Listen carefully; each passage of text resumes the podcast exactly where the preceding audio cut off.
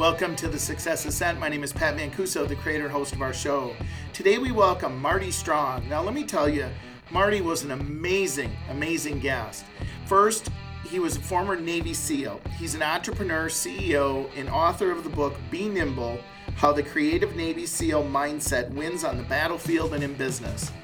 He shared the concept of a practicing CEO. I really enjoyed that. It gives you different perspective on what it means to be a CEO. He says there's too much time spent on poor leaders. He talks about in the military, everyone is in charge at some point of something. And he also talked about the importance of building benches. I know you're going to enjoy the episode today, so on to the ascent. Welcome to the Success Ascent. My name is Pat Mancuso, the creator and host of our show. Today, ladies and gentlemen, you are in for a treat. I want to welcome Marty Strong. Now, first, let me tell you this Marty has served our country for over 20 years, and I could not be more grateful for Marty and the individuals who have served our country because we wouldn't get to do what we're doing today and wouldn't get to have this conversation. So I just want to acknowledge Marty and acknowledge all of our veterans. They're very, very important to us, and we wouldn't have the opportunity today that we do. So let's hear about Marty. Marty is a retired Navy SEAL and combat veteran. He's a novelist and a practicing CEO. I love that practicing CEO and chief strategy officer.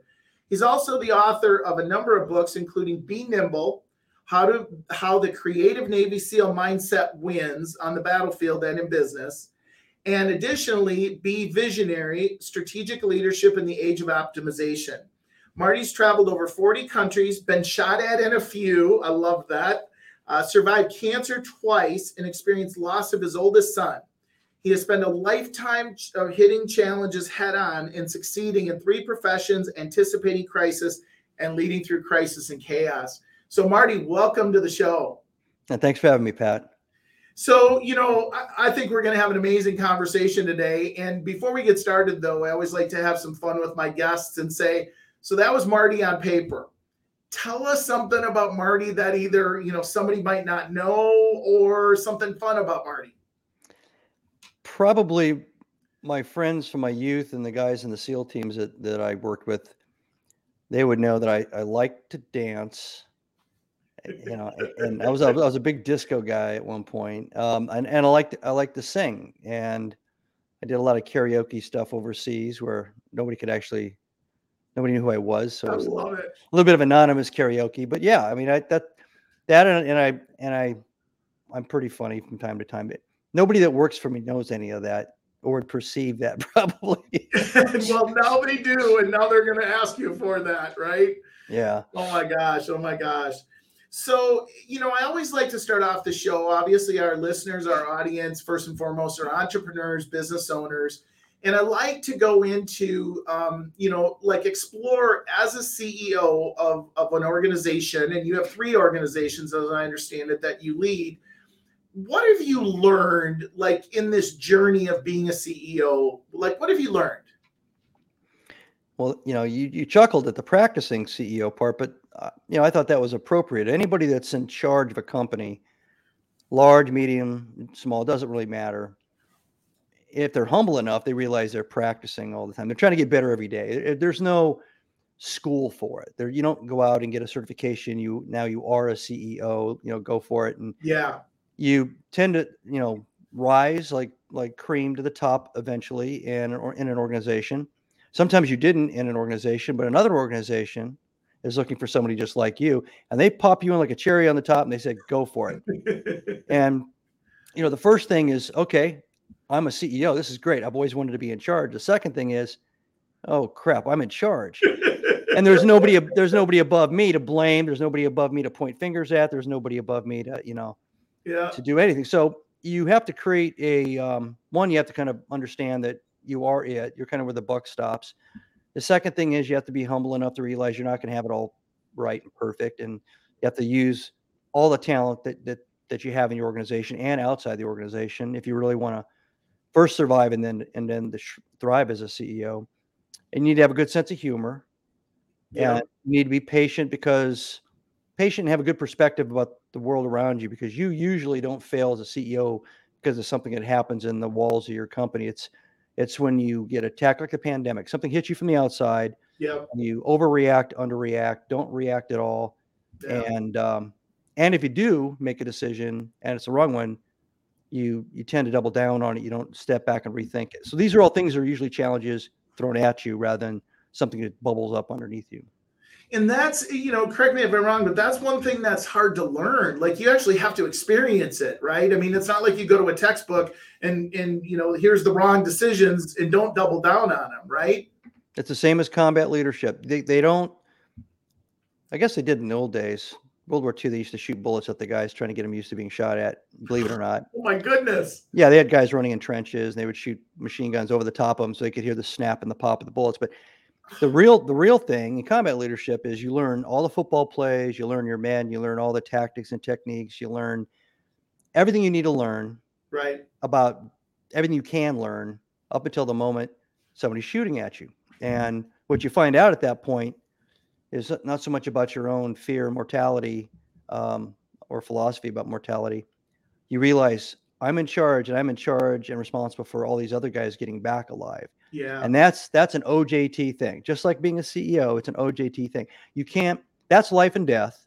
But if you're the CEO, it's you know, it's the bottom line, it's the the quality of the product or service that's being delivered, it's the health and welfare and sanity and happiness of all the employees that are, you know, waiting for you to make good decisions and, and may be harmed if you make bad ones. So right unfortunately, usually when you get in the CEO, you've made a lot of the basic calls, but you Right. might have there might be some big ones you've never done before, and you're gonna have to learn by doing. So, so we're going to talk a little bit later about your experience in the in the you know as a Navy SEAL and what you learned and how you're applying that today as a CEO. I want to I want to dig a little bit further into your like entrepreneurial journey. So you're in the the military for 20 years. You come out, and then is that when you became like a CEO of an organization? No, I I got out after 20 and went into money managing. I worked for Okay, uh, two different financial firms. First as a financial advisor, and then I worked as a uh, portfolio manager for UBS. So all in about seven and a half years. okay. And yeah, and, and then I did a little. Then I did a little bit of consulting, and then I went into um, leadership positions inside inside large Okay. corporations, and that's where I kind of started moving up in um, responsibility and scope of work. So, as a CEO, in, in, in, as you go through this process, what do you think is the biggest ceiling that you hit that you had to learn? The biggest challenge is knowing yourself in the moment. Yeah, It's the same again. I, I'll, I'll throw it back to the combat leadership, but if you're never in that situation, even let's say you've been in the Navy for 15, 16 years, and then Right. you see combat for the first time, that's the day you find out. if you've been in business and you've moved up in, in different, you've been a director and a vice president, executive vice president, you know, and, and then you get to that CEO position, that's the day you find out. It's yeah, it's about yourself. It's it's an introspective moment, and it, it's it's it can be lonely for some people because they always had groups and teams and a lot of support, at least uh, an insurance policy of support Right. of everybody else around you that are sharing all this accountability, et cetera. But you get to the top, it's you. You know, you you Right. drive the thing, you drive the bus off the cliff. Your your fingerprints on the wheel. So yeah, I mean that's that's that's probably the biggest thing you learn, and you learn it really fast. yeah, because you can't learn it beforehand, right? I mean, that's that's really what you're saying. You know, it's uh, it, as a as a consultant, we do work with companies, and it's one of the first things where if you think about it, and, and I would I would love your opinion on this because you consult as well. Most organizational issues start with the leader, but if the leader doesn't know themselves, doesn't know their strengths, doesn't know them, that that's where you have to start fixing first. Would you agree, or have other thoughts Oh, around that? Absolutely. I- I've Yeah. I've been in situations over the years that that's one if you're going to have like a uh, you know a secret a secret formula for success, it's been look at the leaders if the leaders just aren't cutting it. Get a good quality leader in there and they'll shake that whole pyramid of Yeah. performance and execution. They'll work it out. Yeah. Good leaders, good leaders have a huge positive effect, and bad leaders have the exact opposite effect. And I think we we spend too long trying to reform bad leaders. And I mean, Yeah. when I say bad, I don't mean bad like evil. I mean bad like they're not ready. It Yeah. wasn't it wasn't their time, you know. Right. And it could be their style, it could be their communications approach, it could be their risk tolerance, it could be no risk tolerance. I mean, there's there's all kinds of different angles and dangles there that would define what would be bad. Do you think uh, this is just a, a question? And, again, I don't want to jump too far into the what you're doing now, but um, you know, I've had the opportunity to talk and interview a few leaders on our podcast, and you know, come in contact with uh, folks that were in the military, leaders specifically.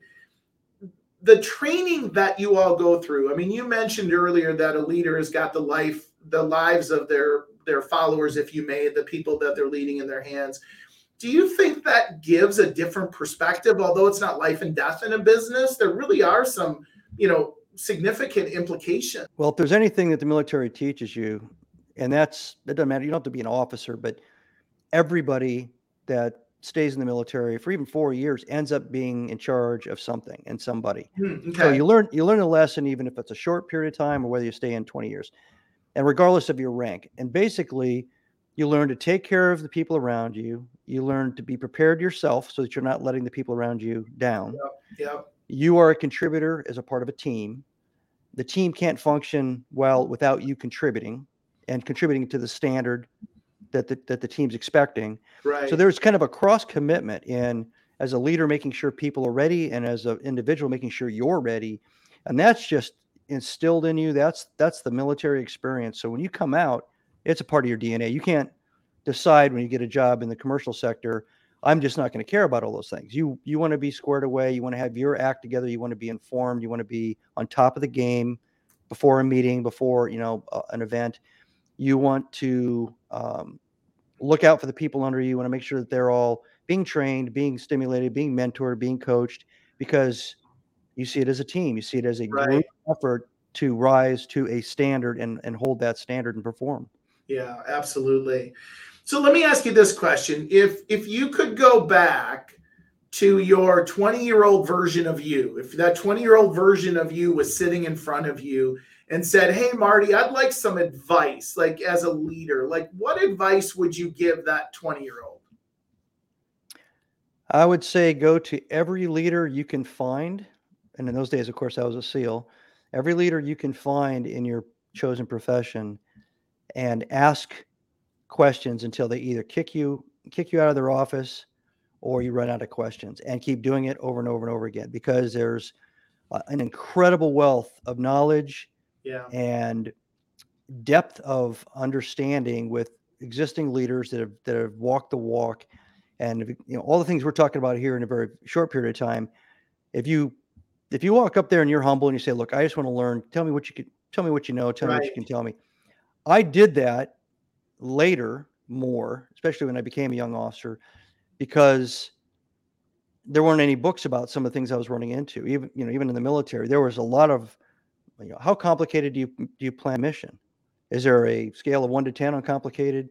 You know, do you make it super super simple like Fred Flintstone, or do you go all the way to Jetsons level and make it super cool and complicated? Well, there's there's pros and cons to all of that, and right. and you know, n- nobody was really explaining that Nobody was saying you should have a philosophy that's here, you know, a level seven. And you know, so I went around, started talking to people. Yeah. And these and these people were from lots of different periods of time in the SEAL teams and had a lot of different kinds of experience in Vietnam and other places. And there's some common truths that you pick up after you've asked the same questions over and over again. And then you pick up the kind of nuance and the difference in their particular experience and the and the journey they took.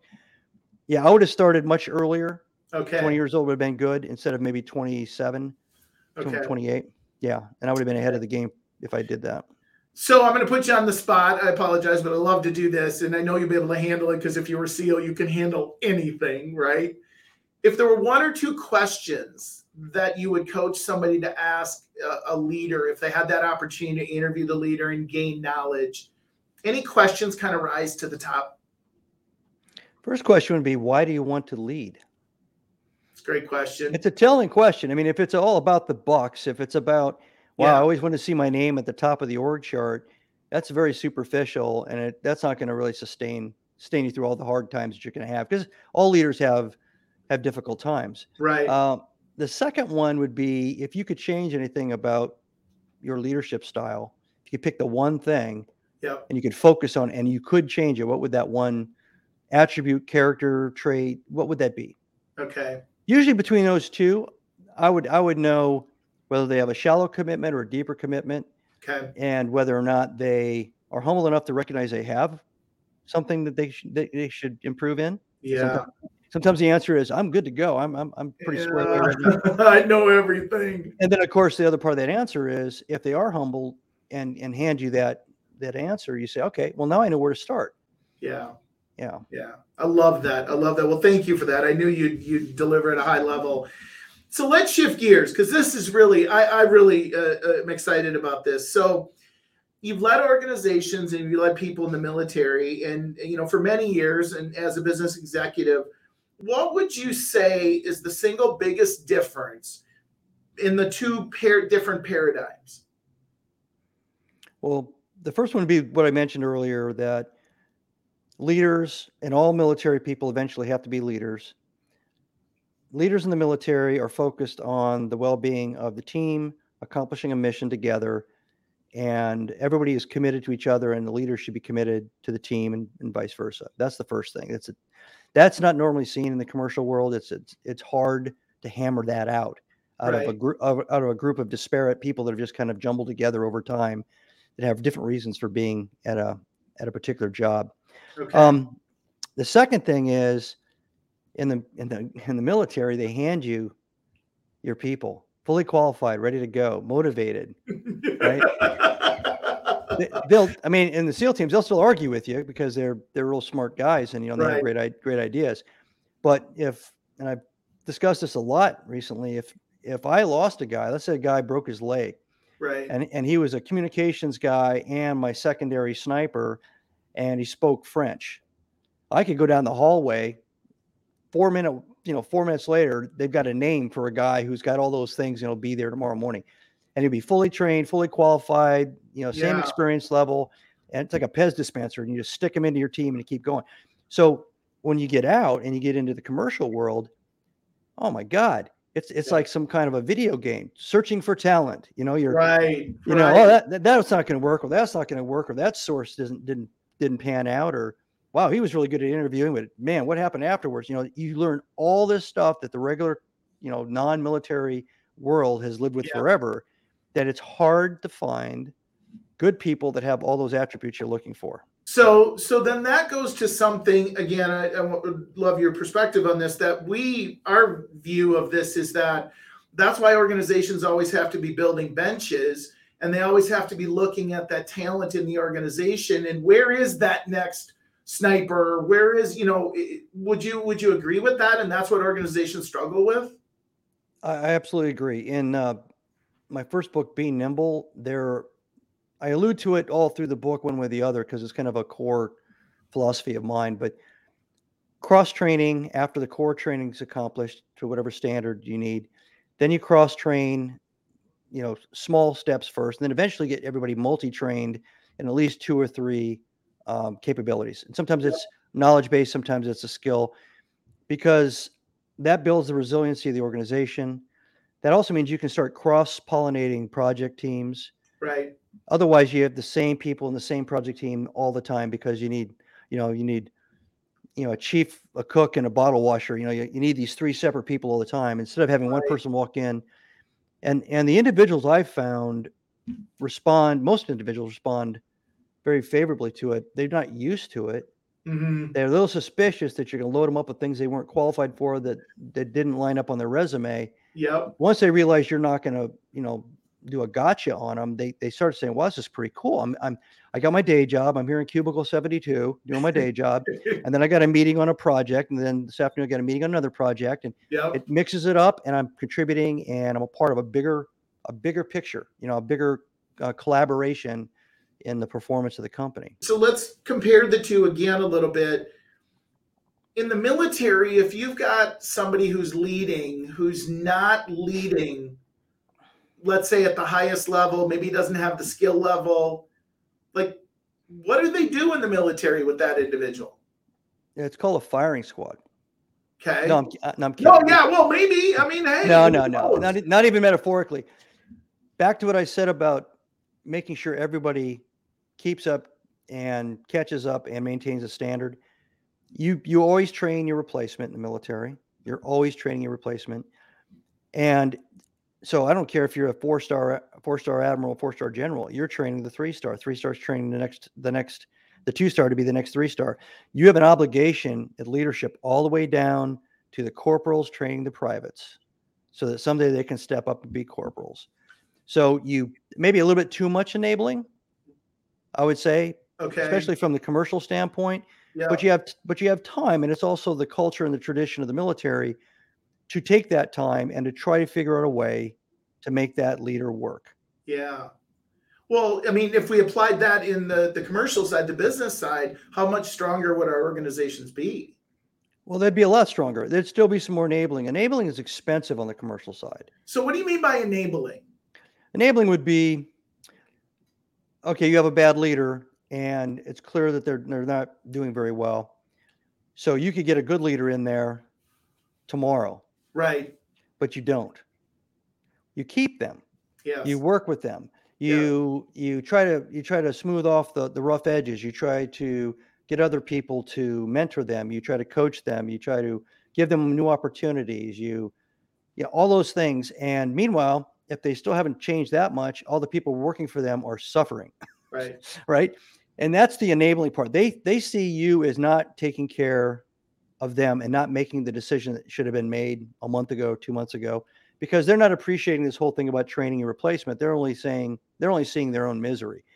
So, and, but it takes time to do that, it- and it's expensive in the commercial arena Mm, right. to spend all that time. It could be expensive as a as a cascading effect on other operations and things, not just the time that you're spending as a leader with another leader sitting in a room and not managing the business you're in there. Yeah, it's probably more expensive with the cascading effect on an organization. depends on how long it goes. Yeah. I, Yeah. I, I have I have been accused and I've been guilty of enabling on the commercial side more in the first 10 years, but because I couldn't stop being who I was coming out of the military, you know, you you leave no one, you know, you leave no one behind, right? Yes. So you don't just say, wow, you know, Phil's a little slower than the rest of us. Sorry, Phil, and you just keep running. And then Phil gets Phil gets captured or killed. You you figure out a way to carry Phil to the end of the the end of the mission. So that's the way you think about all of your people, and that's the way you think about including leaders. It doesn't change. So sure.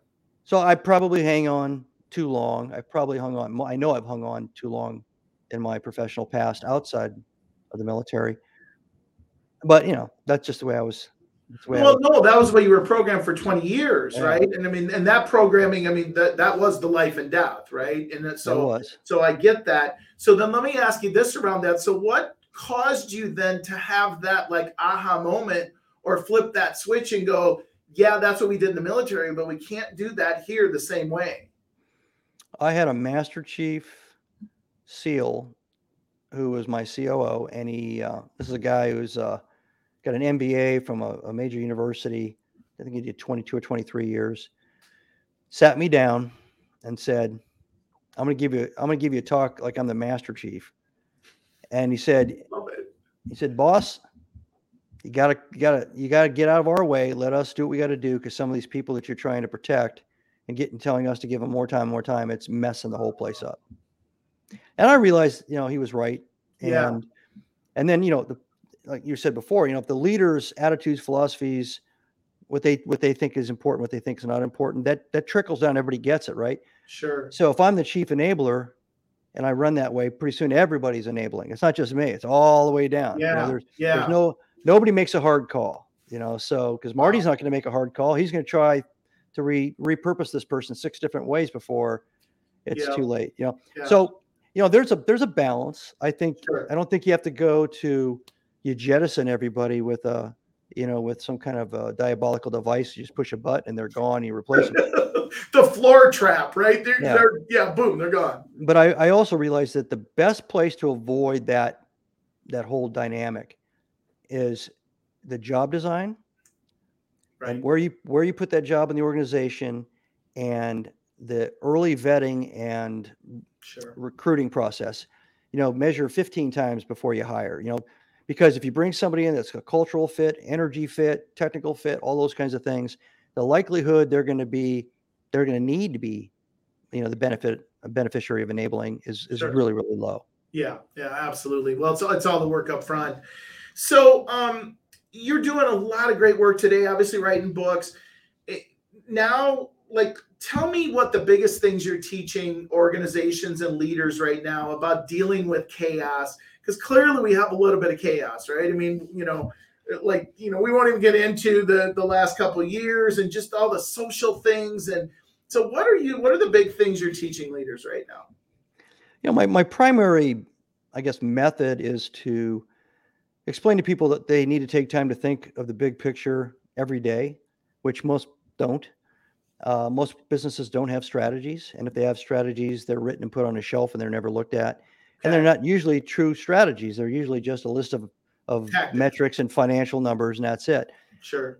uh, a, a you know strategy we're going to become the number one whatever we're going to be within 36 months in you know quality and culture and this and that okay that's that's that's a bunch of noble um, noble aims Right. but usually organizations are so busy especially nowadays they're so busy there's so much competition things are moving so fast they feel it's a luxury to take a couple of minutes a couple of minutes at any time Yeah. you know and and think of the big picture. Think look at the horizon do a 360 degree kind of turn. Who am i up against? Who are my allies? Who, who are the who are the competitors that are eating my lunch? Who's on the horizon that could eat my lunch? What are the opportunities laying out there? Yeah.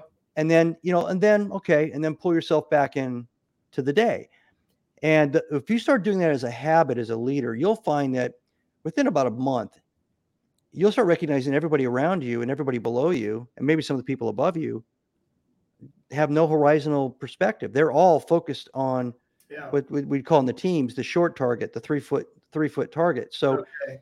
you know if if your to-do list only goes to friday you're definitely one of those people and you don't have to be a ceo to think strategically and think you know i guess aspirationally Right. so you know my second book be visionary was a big focus on that because optimization which is me- measuring and metrics and kpis and all these things has actually kind of distorted management to where it's all about you know counting how many chickens are in the coop right. how many feather and how many feathers there are in the chicken. So I, I basically make a case that optimization is actually kind of the enemy of strategic thinking and visionary thinking.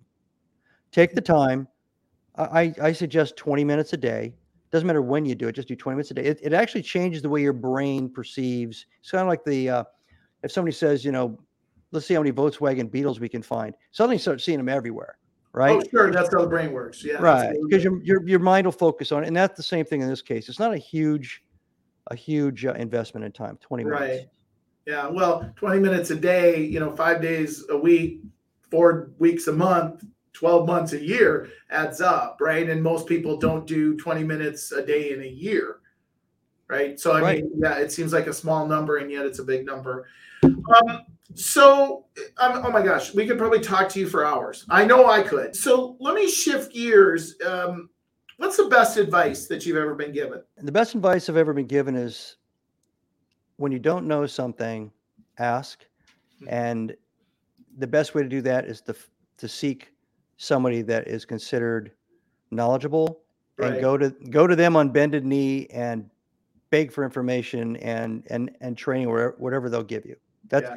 that's it and again that's back to that humility thing Yeah, yeah, well, yeah, exactly. It ties into that.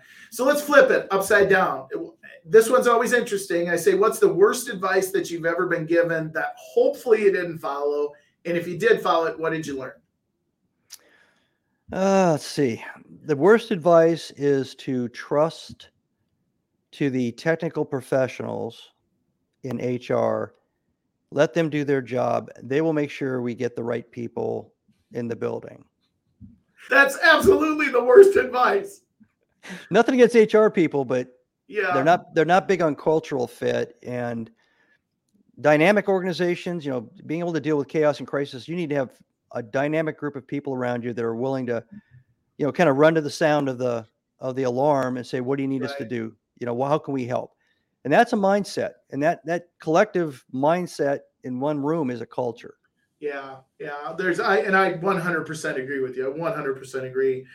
Well, Marty, um, you know what? I'm going to ask you for a final thought here in just a second. So I want you to collect that that amazing stuff that uh, you've experienced. Um, listeners, you know we so appreciate you and appreciate you listening, whether it's live or you know following us on all the major channels. We're every place. Um, I always share with people, you know, um, go leave us a rating, follow us, and uh, you'll get all of our updates. We have some amazing, amazing guests um, in the past and moving forward. So we just so appreciate your support, and that's why we do this. We just uh, absolutely love giving back and helping people. And you know, just like Marty today, uh, our guests are amazing and they provide so much content. So. So, Marty, take us away. I'd love to have your final thought. I know you're going to share um, some information where people can go to find more about you. And so, what would be your final thought? So, um, if you go to martystrongbenimble.com, I've got a lot of articles, access to my business books there a little bit about me, and I keep that updated on a pretty regular basis. But at the very bottom of the homepage, you're going to see that there are two covers. One's for a, a science fiction series of novels that I've written. The other one's for a, a series of SEAL novels that I've written. I'm mm. 60% through the fifth SEAL novel right now.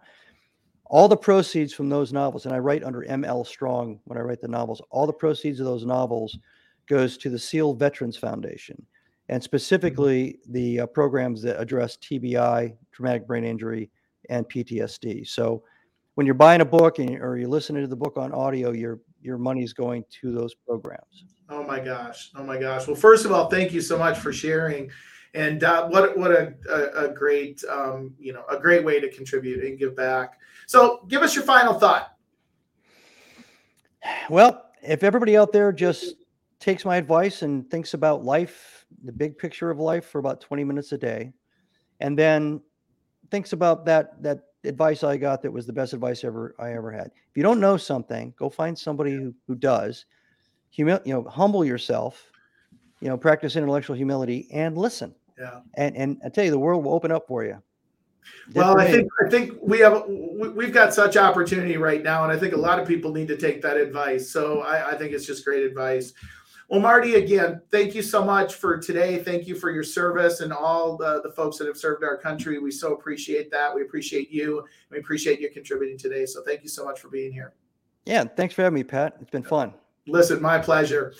Uh, as I end every show, be happy, be healthy, be safe until the next time we talk. Take care, everyone. Thank you for joining us on The Ascent today. You can find us at any of your favorite podcast sources. You can also subscribe to get updates and additional pieces of value that we send out at www.thesuccessascent.com. Thanks so much for your support. Please leave us a review. Have an amazing day. Take care.